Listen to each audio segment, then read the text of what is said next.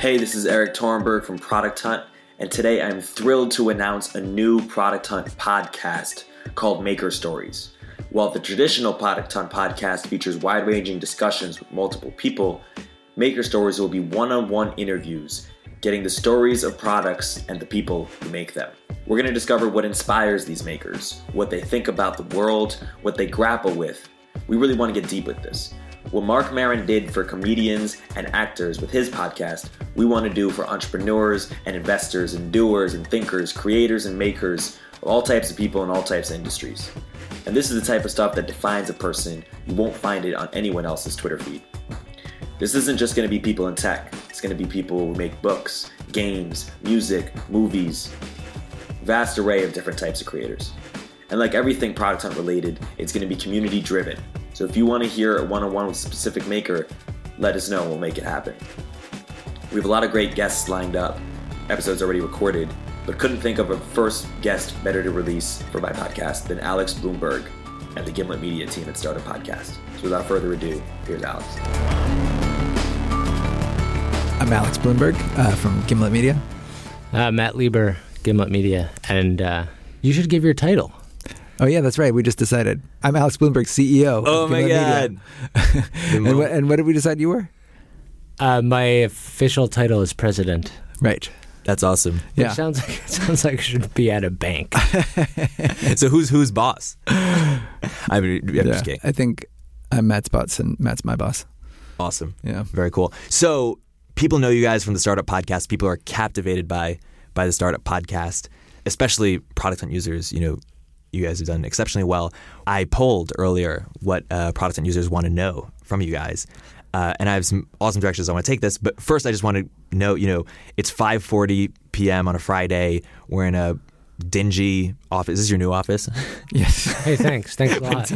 You're really helping with the recruiting efforts, Eric. Absolutely. people look terrible. You know, people look really sad. I'm just joking. Uh, you know, what are you guys feeling? What are you guys, you know, currently like? What's what's most on your mind right now? Well, I'm I'm having an up day. Cool. It sort of goes day by day.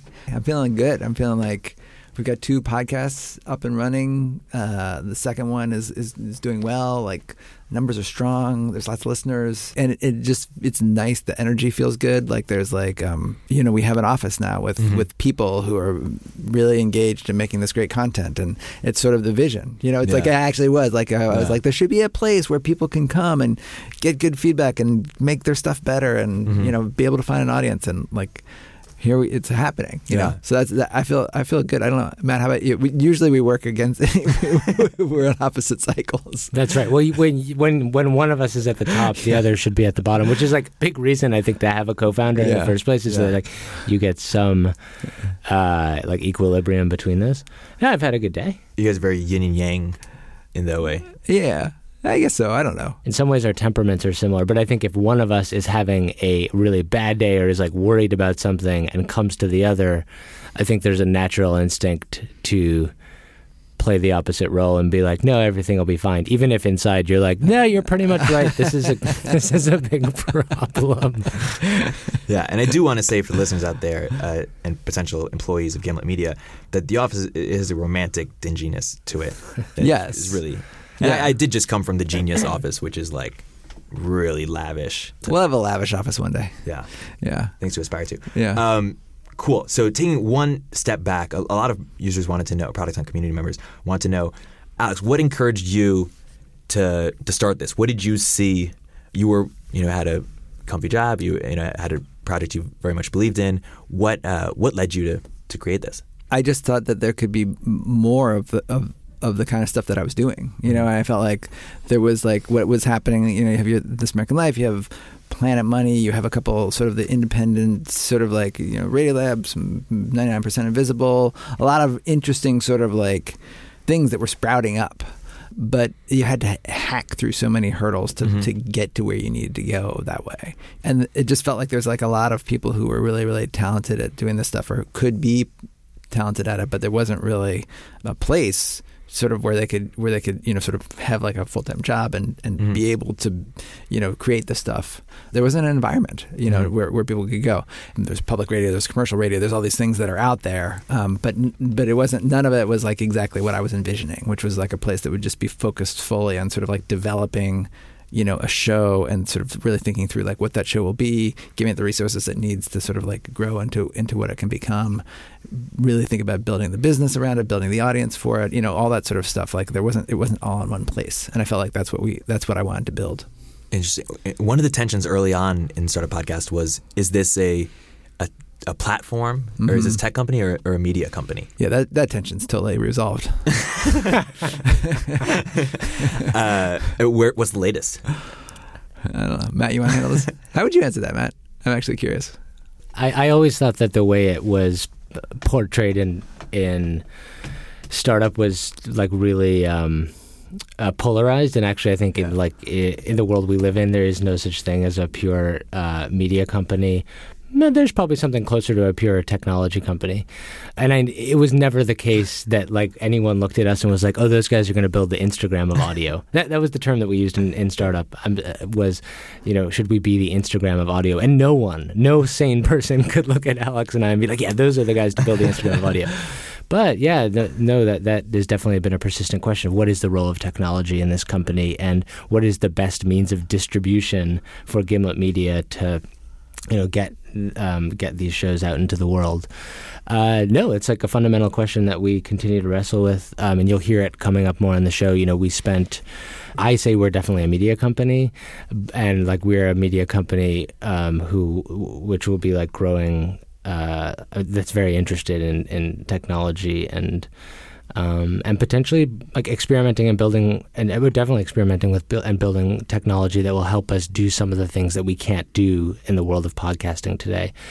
we had a team from Google Ventures here uh, two weeks back, and we did a design sprint that Mhm. looked at this question: What is the best like way to um, what is the best distribution mechanism for Gimlet Media? And we're going to have a whole episode around around that on startup. And like these guys, the team from Google Ventures, who are very design focused, are just uh, incredible, like practitioners, and they Mhm. came like to work with them was such an extraordinary joy. I don't know if you've had the experience of like when you're working with people who are like completely masters of Mhm. their set of tools. Yeah. Like watching them work and getting to work with them is a gr- amazing thing um, to to be part of. So, and that whole that was again around this question. So yeah, it, it continues to revisit us, and yeah, stay tuned. Yeah.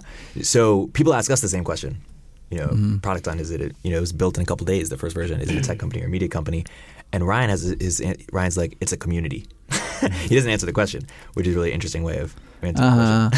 Yeah, that makes Yeah. sense though. I Yeah. mean, I feel like what, that that ultimately, I mean, if you, you know, our soul is like Yeah. co- content, right? Like so, our, like that's that's what we're that is what we are Right. built right now, and there are a lot of platforms now, and you know what we, what we need is like stuff to go on the platforms, right?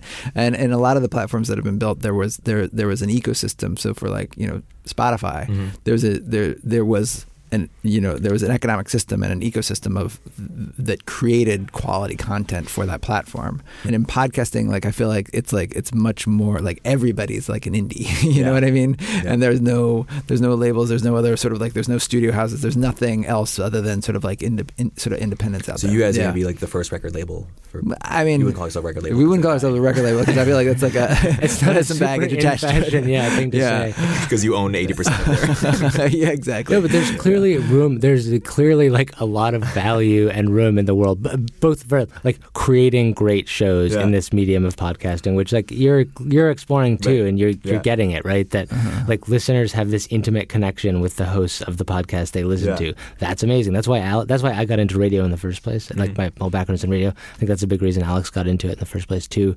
In the digital world, there's just so much more opportunity there. Um, but there's clearly a role for like the network to play to come in and say this is the best stuff to listen to. right. So like if it has the G, the gimlet, what we call the copyright, which is the little G stamp that you'll see on our shows in Mhm. the in the icon if you're in the iTunes store if you're using a podcatcher.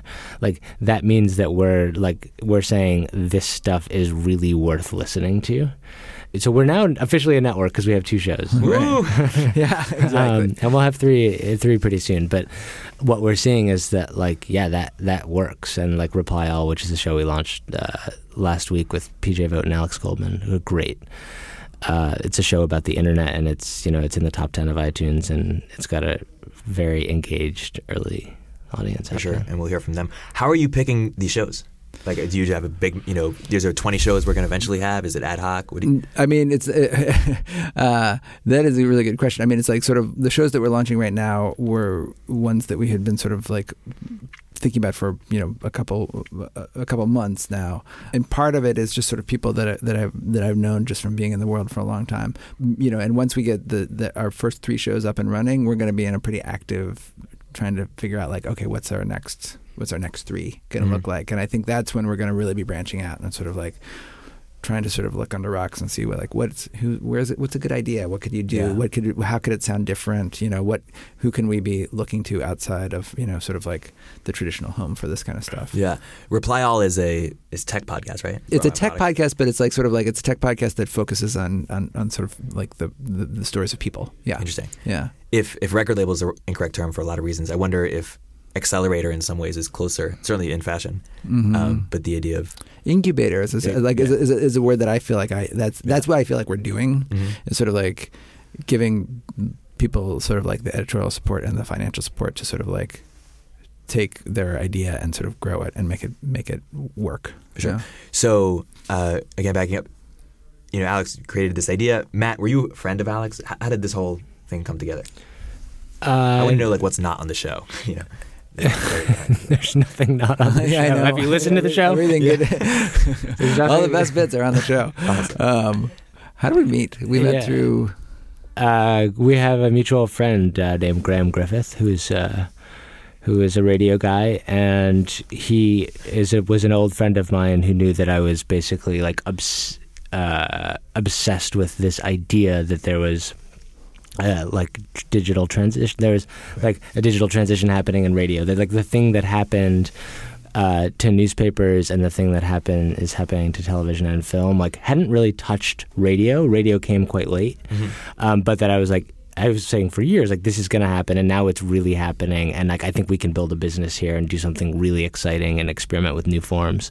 And um, I had come at it more from the business angle, and and he, and Graham, I think met you met Graham, and we're telling him about what you wanted to do, and he's like, "Well, you've just you got to meet." You got to meet Matt Lieber. Yeah. Yeah. Got it. And that was at the point where I'd been like very clearly like I need I need a partner. Yeah, like I I like I have you know, I have this theory about but I don't I don't know how to I don't know how to do it by myself. Like I feel like I'm some kind of businessman, but I'm not like I needed like there was a lot of things that I didn't know and I just didn't it's just too lonely, you know what I mean? Right. So Um, yeah. what was your perception of the tech world when you were start? You know, I knew obviously Planet Money. You knew about. You know, Yeah, I didn't, but I I wasn't like I, I didn't know I don't know very much at all. Like, and I didn't know, um, I didn't really know the difference. Like, what if people had said, you know, that's an angel investor and that's a Right. venture capitalist, and I would have thought the, but they were the did same you know things. Chris Sacca, or like how did you even get? Oh, I uh, I had I had interviewed Chris Sacca for a story I did a while ago on on on Planet Money about about the patent system, and so that's how I that's how I first met him, and I met him through a re- through a reporter at NPR named Laura Sydell. So she, she she and I worked on the story together about the patent system. It was this big story that we did together, and uh, she and she was like one of his she, he was one of her contacts in the tech world, and he, she was like, oh, he has a lot to say on the patent system. So we interviewed him, and he was a great interview. But then that was several that was like a year or two before, and then when I was thinking about starting a company, I was like. Who do I know with money? and, he was one, and there was this guy that I interviewed a while ago. He was one of them. Everyone has just a spreadsheet Yeah, out there yeah. who are rich, rich people. Right. And I didn't. Yeah, I mean, yeah, but I didn't. I don't I, like. I didn't like. He was my one sort of guy, and then I. Yeah. But I didn't realize like where he was, sort of in the totem pole. Right. Um. So. Um. Does everyone have that spreadsheet? Please share it with. I have something like I can share it with you. we we I think you did not have that. We we created that. We did. We create created that a spreadsheet, yeah. which has now become our what we call on Google Docs our investor tracker. Yeah. And slowly, everyone who didn't invest dropped off. So you build this out. You ha- now have, you know, a seed round. hmm The money's in the bank. My is in the bank. Yeah. Oh, yeah. You now have an office. W- w- My big question is, how does this change where it you know it was an art for you, and now it's a you know it's got to be a mega business. I think there's room for art in business. There is, uh, you know, and, and I think, um, and I think that in fact is what makes like I think there's a lot of businesses built around. I mean, art. Let's not call it art, but let's call it craft. Mhm. You know, I think there's a lot. Like I think almost every media business is built around craft. You know, um, you know, BuzzFeed hires people who know how to write, and they hire editors who know how to edit, and there's a craft to all that stuff, and there's a craft to telling a story well. Why are you tense to mention art? Uh, just because I think art dresses it up a little bit more, and art makes it. I think art has this connotation of sort of like important but small audience, sort of, and like I don't, I don't necessarily think of that what we're doing that way. When I think of art, I think like there's art to you know to sort of these like an, a, a great action movie blockbuster. You Mhm. know, there's art to like a, an amazing kids, you know, sort of like kids cartoon or something Mhm. like that. You know, so so I guess in that sense, like I think that's what we need to we need to create. We need to create these these things that people just love to Right. consume, to listen to, to engage with. That means paying attention to to the art of it. Are there certain things that have come up that have you know would have been uh, you know opportunistic that you've said no, this just doesn't fit Gimlet Media in any context? I mean, I think in the beginning you have to say no a lot, Right. especially in the beginning. All this press comes at you, all these people want to meet with you, and sort of like, and it's like sort of this like it's very exciting and really, Right. really like sort of heady, and um, and then uh, and then you also have to get the fucking shows out the door every week, you Yeah. know, and so like you gotta, yeah. So there's a, the, the, it just feels like we have to really stay focused. You're smiling, Matt Lieber. Well, yeah, no, I, I agree. Yeah. How are you? Are you smiling because that's what you're always telling me, and I'm always ignoring your advice? Well, no, I mean, I'm just like I- talking to this guy about how like that's that's our philosophy here. I'm always saying yes to too many things. Yeah, well, yes, that is actually one thing where you're much more prone to say yes, and I'm Yeah. prone to say no, which is Yeah. a good thing to have balance Mhm. with. And actually, that's that's a great quality to have. Before we made our partnership agreement, there's a lot of advice around starting a business and like if you co-found a business, who should you co-found with, and all this stuff. And what like the typical advice is like only co-found a business with someone you know really well. Like actually, it's good if it's someone that's your friend because like you know their habits, you know how they're gonna like perform when there's a lot of pressure, or someone you've worked with for a long time. Like don't start a business with someone you don't know. That's basically what we did. um, is we didn't know each other. Uh, we knew each other. we had like a pretty intense period, and and we were recording startup and all this. I only checked one reference on you hmm and it was someone who Alex had, a journalist who Alex had been an editor for, and she's like, you know, the thing that's amazing about Alex is every other editor just looks for things that are wrong with a story and say no to things, and Alex is always like looking for the thing that's working and, and uh, looking for the way that it can be made to work, and he's trying to say yes to the things, and he's saying yes, let's explore that, like let's push that further, and she's like, and that's why he's the best editor I ever had, and I was like, yeah, pretty good. So yes, but you do say yes, which is a great quality. And you just need Getting, someone to saying be. yes can get you into a lot of trouble in a good Yeah. way. Yeah, Were the but also in a references- bad way. Were Yeah. the references on Matt as positive? I- you know what? I never actually checked them. I was like, I, I meant to, and then I like just like we got too busy. That's And not I was true. like, yeah. No, that's not true. You you did you did talk to people.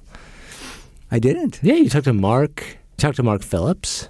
Oh, I talked to Mark Phillips. Oh, that's right. and I- Graham yeah. and- and- oh yeah, that's true. That's true. No, that's true. That's true. I did. I talked to. I mean, I, I, like not in the not in the in the in the formal way of like sort of like. But I did know people who knew him, and I did. I called Graham, the guy who introduced us, and I was like, I'm thinking about like starting a business with this guy. What do you think? And he was like, it was pretty universal. Like he's fairly beloved. Everybody's ever worked with. So yeah, and then everybody at WNYC. And you really described the tension really well in one, in one of the early episodes about the, the partner agreement and the thoughts there. Has there been a moment, serious moment of tension between you guys since? Yeah, absolutely. The name. What are you Is there talking one that comes to mind? yeah, the name. The name. Oh, right. Yeah. The name, like I was just worrying over the name, Mhm. just worrying and worrying and worrying about it, and I couldn't let it go, and it felt like it was big and important, and and I mean, I'm afraid to admit this, but I'm still like I still like wrestle with it. Uh, I'm getting more and more comfortable with it, but it's like it's been like a and and I think Matt is just much more like decision done. Let's move on. How does it feel to edit your life as you're living it? Or you just that's what you're used to? exhausting. Is there is there a process where you you feel like you're like living it in order to edit, in order for it to be on the show, and then you're like, is this real? No, That doesn't happen. No, no, because it doesn't. You can't sort of manufacture it really, and that was that was sort of the exhausting thing. Um, was like it's actual stress. Like you're actually panicked. You're actually feeling like, um, is this the right decision? You actually can't sleep. Like it's all very very real, and it's good drama for the podcast, and so that's the one sort of silver lining. But it's just exhausting. It's exhausting to have to be living through all that stuff uh, to make the the drama work, and so that's been hard. But it's not manufactured. I mean, that, that No. is one. Yeah. Yeah, The other day we were having there was some there was something happening, and and we are like, with which we thought, oh, this may end up going into startup. We should record this, and I was we were in the middle of something that was like a fairly like uh, engaged conversation, and someone was like, oh no, stop talking. We have to record this, and PJ's just like, we're not allowed to have feelings anymore, like because you you have to like wait to have your feelings in front of the microphone. right. That's amazing. Last question: How are you guys thinking about building out your team? And this is a stump. You know, there are a lot of great, you know, uh, and talented people in the product hunt community. Who are you guys looking to hire? What's the process as as you're thinking about building out your team? I think on the one hand, we need we're building one of the best sort of editorial content teams in, in, in audio right now, and we have these ama- we have an amazing team so far. We have Lisa Chow as a, as is, is going to be coming on and helping uh, work on startup as the co-host of startup as we as Wow. we sort of go on and make make startup and you know sort of like expand that into into sort of beyond just our company. We have um, a former uh, producer from This American Life who who's uh, coming on board. We have PJ and Alex. We have a bunch of and we have and so what we need. Um, and we need production teams for all of them. So we're looking for super talented producers, uh, radio producers, audio producers, um, people who are comfortable like with maybe journalism backgrounds who can sort of record, um, go out in the fields, get good get good tape, know what that is, um, and then also help produce it. And we we're hiring two right now, and then there's going to be more in the future as we ramp up other shows. Well, we're really focused at this point in get, getting these first three shows up and off the ground and growing those audiences. It really, I mean, to go back to your question of like, are you, are you a media company or a technology company? We're really focused right now on the media side of the business. Our community would dying to know this: Is startup going to be a broader tech podcast, or is it going to look into other startups and do similar kind of analyses? You're break, you really, you were breaking a lot of news on this podcast. Am I? I guess I am. You- you- yeah, It's not going to be out for a few weeks. Yeah, yeah. Uh, but Uh, we can edit anything. Yeah, startup is going to continue. Uh, Yeah. Startup is going to continue, and it's uh, it's going to. F- uh, the idea is to follow other companies because one of the things that's been clear about this is that like there's a way to tell the, to cover business and the business of startups that's um, like really embedded and takes you deep inside how they work and shows you conversations that you don't ever get to hear. Yeah, so we've hired uh, this, this woman Lisa to be a co-host with Alex Who's an amazing reporter? great reporter, yeah, great like- host, and yeah. uh, she had come from um, 538, Mm-hmm. where she was an editor, and, and before that, she was at Planet Money, and uh, she's going to co-host, and we're going to follow other companies. Awesome. Well, thank you guys for for coming on. Uh, Thank you. The startup podcast is is a personal favorite. What's great about it is that you know my you know sister and parents who are not necessarily in the startup world are big fans of it, and you know me and all my friends and my investors are also fans of it. So That's amazing. Yeah, that's the thing. I feel like Yeah. it's the, it's like if you're if you're in a startup and your family's like, "What do you do?" Then you can just like, Yeah. this is what I do. absolutely Yeah. perfect.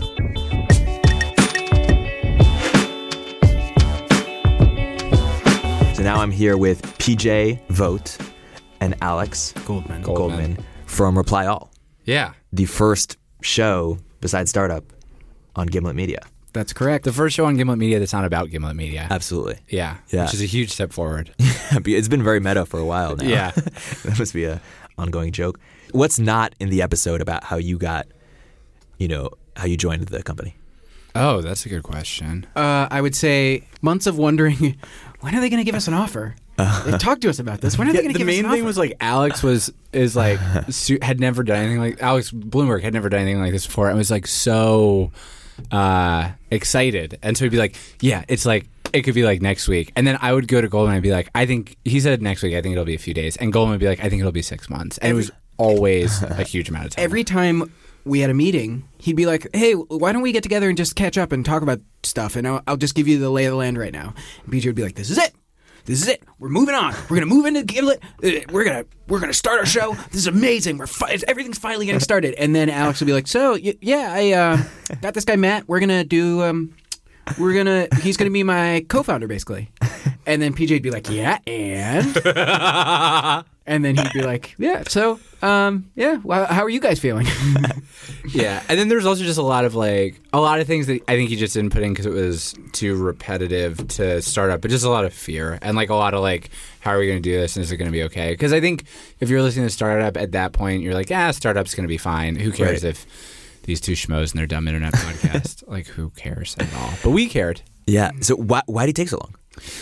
I mean you've heard alex on his show i think that he just thought this was going to be easier than it was i think it was i think it's a lot harder to do this than than he thought it was and so and he and once Matt came on. Matt is really good about being realistic about managing people's expectations. Whereas I think Alex is one of the things that makes him great and makes him great to work with is that he's super optimistic.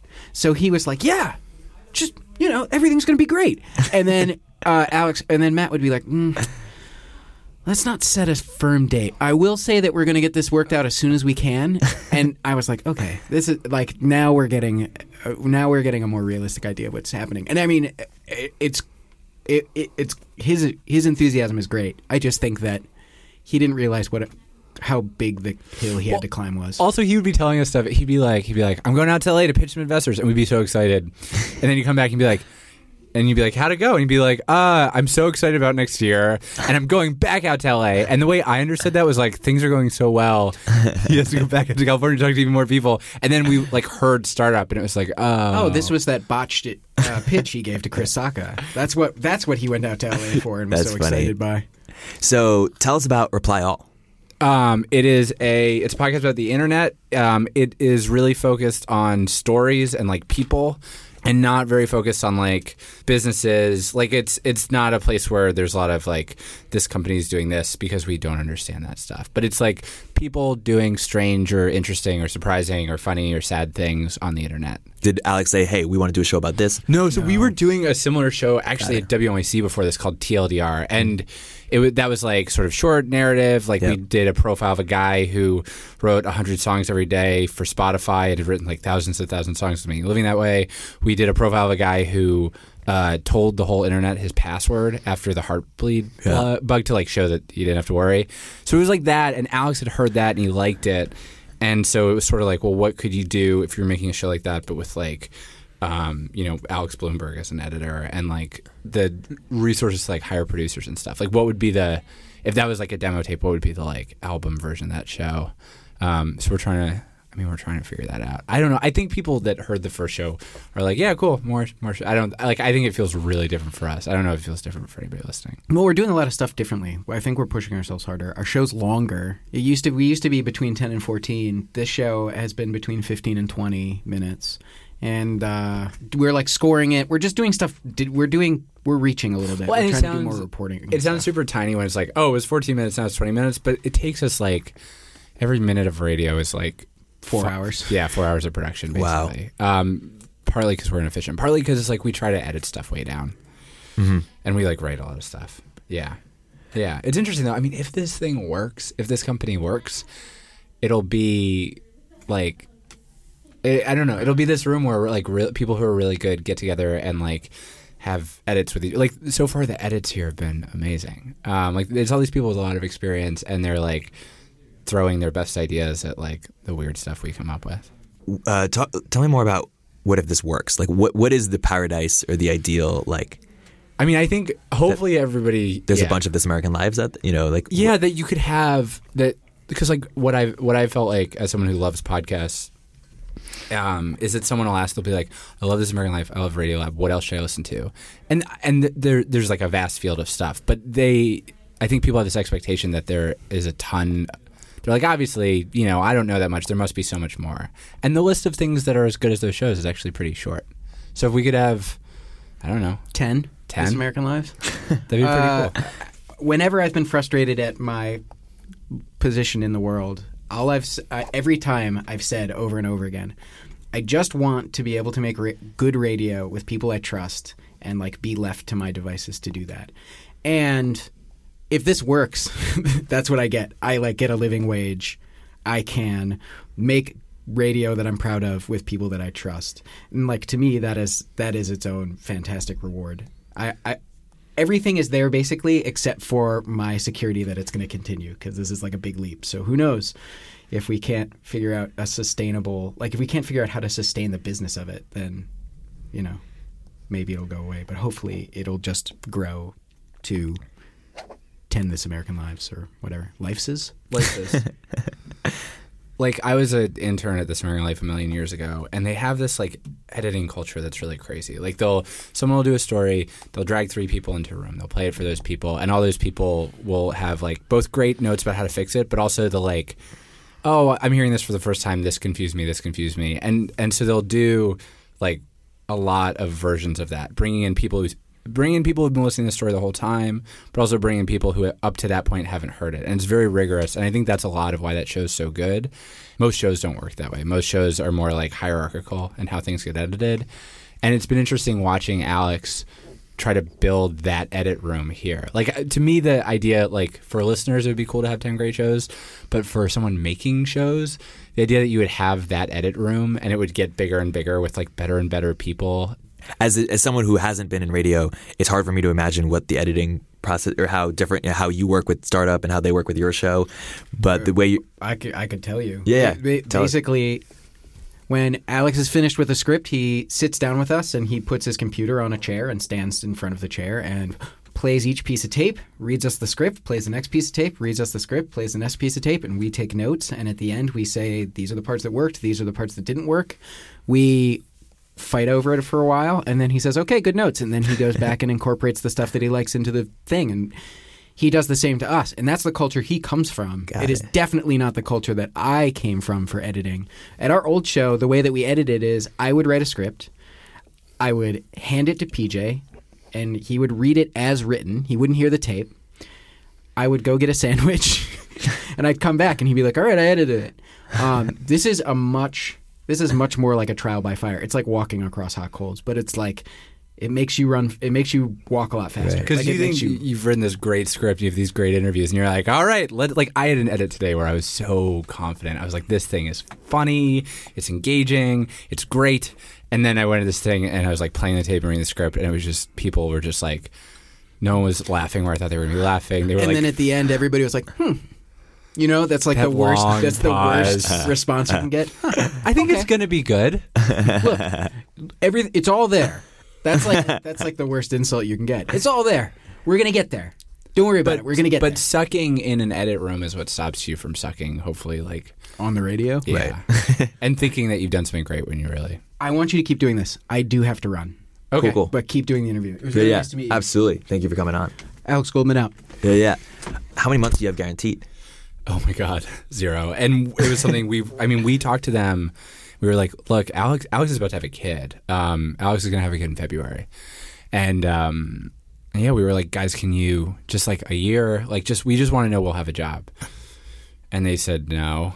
And they said like it'd be a lie because we're a startup. Like we could not exist in three months. Like we we don't want we don't want to give you the idea that you have security because you don't. Like this is a leap of faith, and if you want to take it, you should. I think we're gonna be okay though. I mean, I hope. and if you if it didn't, could you go back to your old thing? No, no. If it doesn't work out, What are you thinking? I don't know. We left like uh, very secure jobs at a very great public radio station.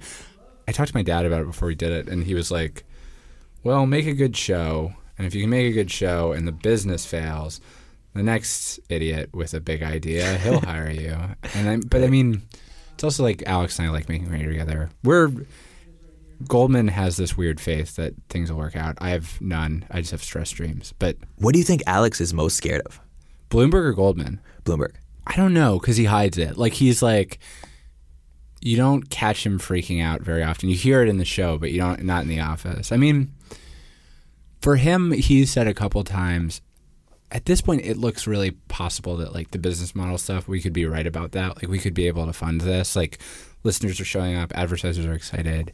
He wants to figure out like the the best shows have this level of attention to detail that is fucking insane. It's like you want to go home and somebody, whether it's Ira or Alex or Jad, is like, no, we're gonna stay till three a.m. We're gonna edit this like th- these five seconds for two more hours and and it's gonna be worth it. And when you're working for one of those people, you feel like just let me go home, like you're insane.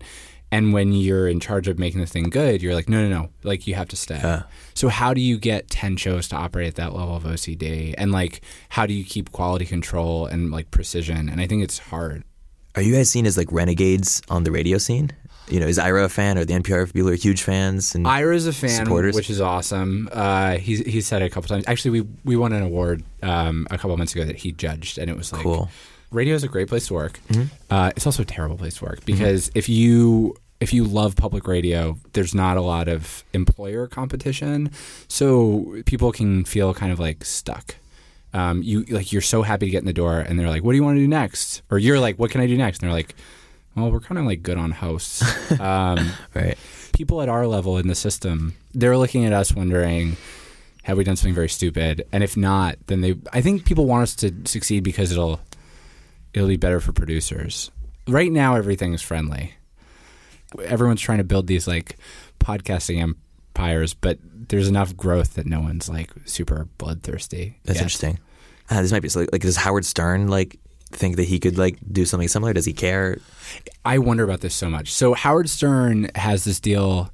He left terrestrial radio, and it was like he could go to Sirius or XM radio, and Sirius was like the kind of like underdog, and he went to Sirius because I think he made the calculation like they will give him millions and millions of dollars because they, their business will rely on him. And Sirius beat XM, like they did a merger, but like Sirius won. I think for somebody like him, like he would be so expensive for a company like Gimlet to get that like they they wouldn't they wouldn't be able to afford him or if they could th- they wouldn't make money off of him. Like their success depends on right now at least finding people who they think are good but like green like us Yeah. and then like making us really good.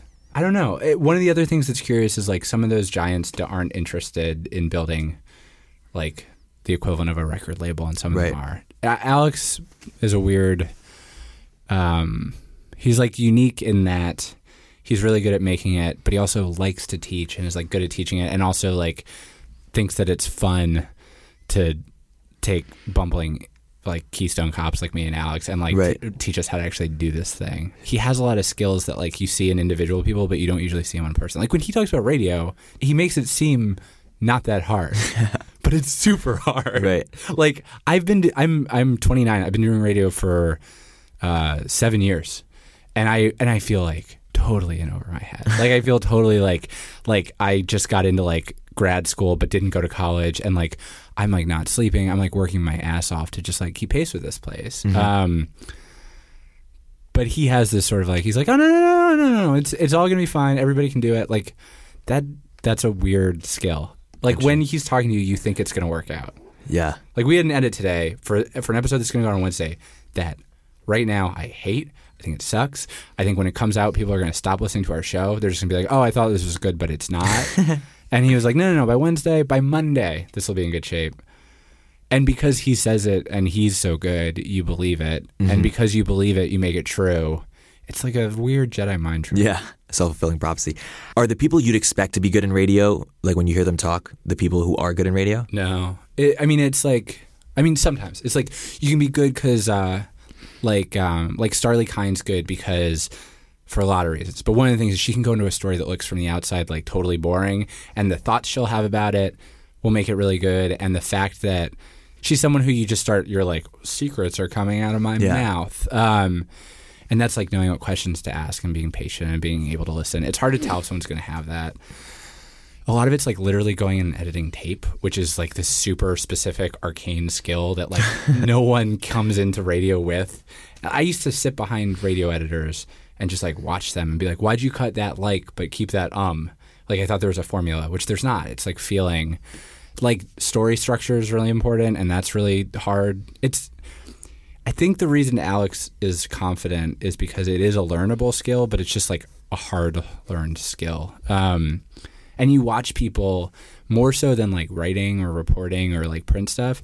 You watch people like who really have not figured out anything, and then they just like jump and they get so good in a year. Like Ira has this tape of him before he'd figured it out. Yeah, I saw that video. It's so boring. Yeah. It's so bad. Yeah. Um, and then somehow things click, and like you figure out how to get out of your own way or whatever.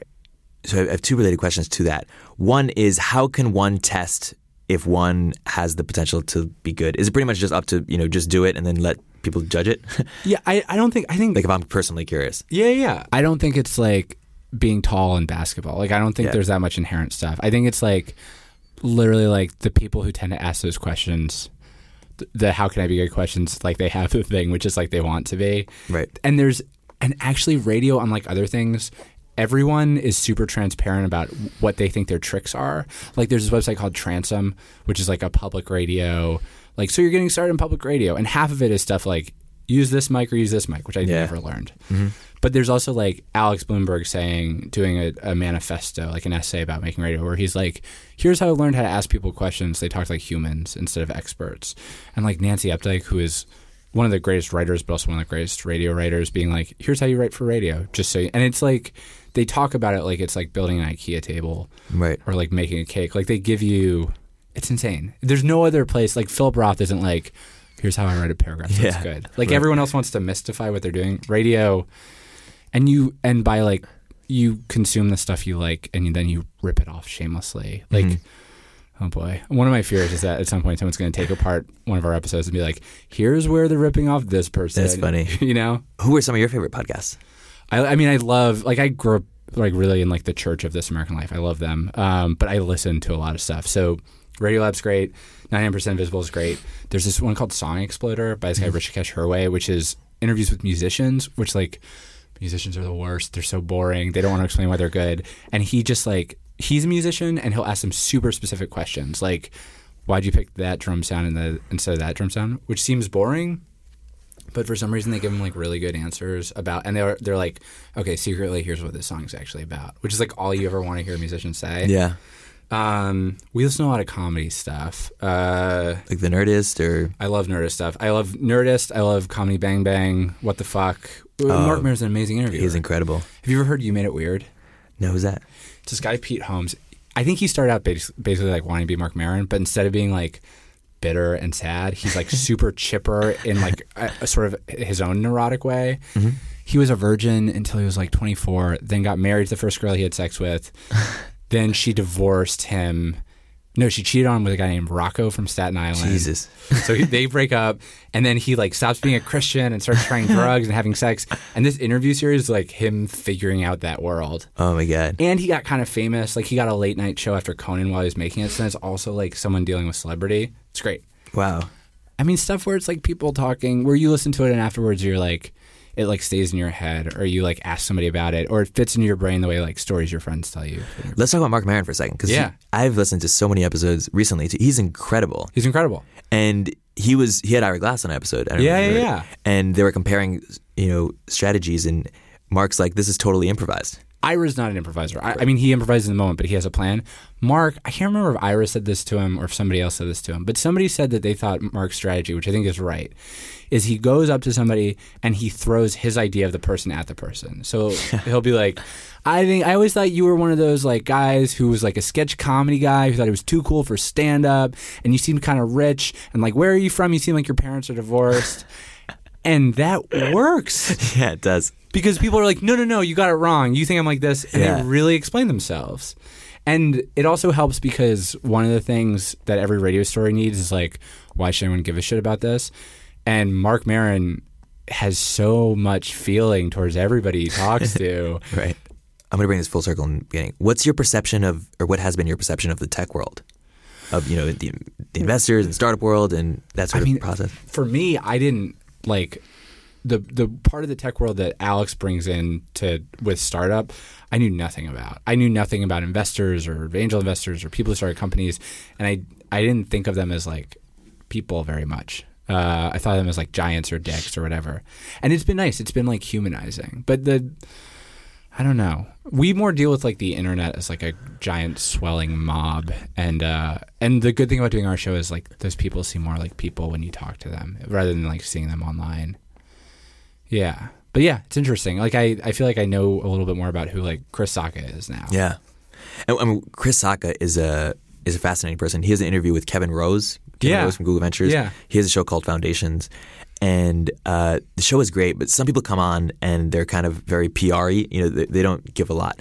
And Chris Sacca is very human and very revealing. And uh, but to take it full circle, uh, I've been interested, kind of a long, you know, a hobby in the future of doing a Marc Maron style show uh, about people and technology and, and business. Yeah. because people are so um, often have to be you know, have to have a very public. Everything's great, everything's good. And that's a huge problem actually in startups is that you know everyone's failing, but everyone has to put on this face all the time, and so they're depressed, and you know it's kind of this epic uh, you know lack of understanding. But how do you get those people to be honest? One idea is to catch them at the right time. So either before they're before things are too big, Yeah. So catching them early, Yeah. um, or catching them after it's all kind of gone. Yeah. gone shit. Um, that that's one angle. Another is um, you know explaining the problem that you know you're doing a service to other founders who don't know how difficult it is or what what the process is actually like and Yeah. I also think it's like if you can get a few people to do it, Yeah. like people know that when people actually go on Marc Maron because now they have like they're like fuck I need to like come out of the closet like Right. I'm going here to do that because that's the place where you do that and if your show becomes the place where people are honest people who don't want to do that won't go and Right. people who do want to do it because it's also he you feel like he's a person you can trust like if, Right. he's not gonna he's confrontational but he's not it's not like 45 minutes and he's gonna do some weird fucking gotcha to you like Yeah. he's I think that could work I mean ultimately people also go on Maron because they're looking to promote something or get views and he's got he's got a community of He's people. got a million downloads per episode. Oh my god. Well, cool. Thank you for coming on and chatting with me. This is uh, this is super super inspiring to me as a fan. Yeah, yeah, yeah. Thanks for taking the time. Absolutely.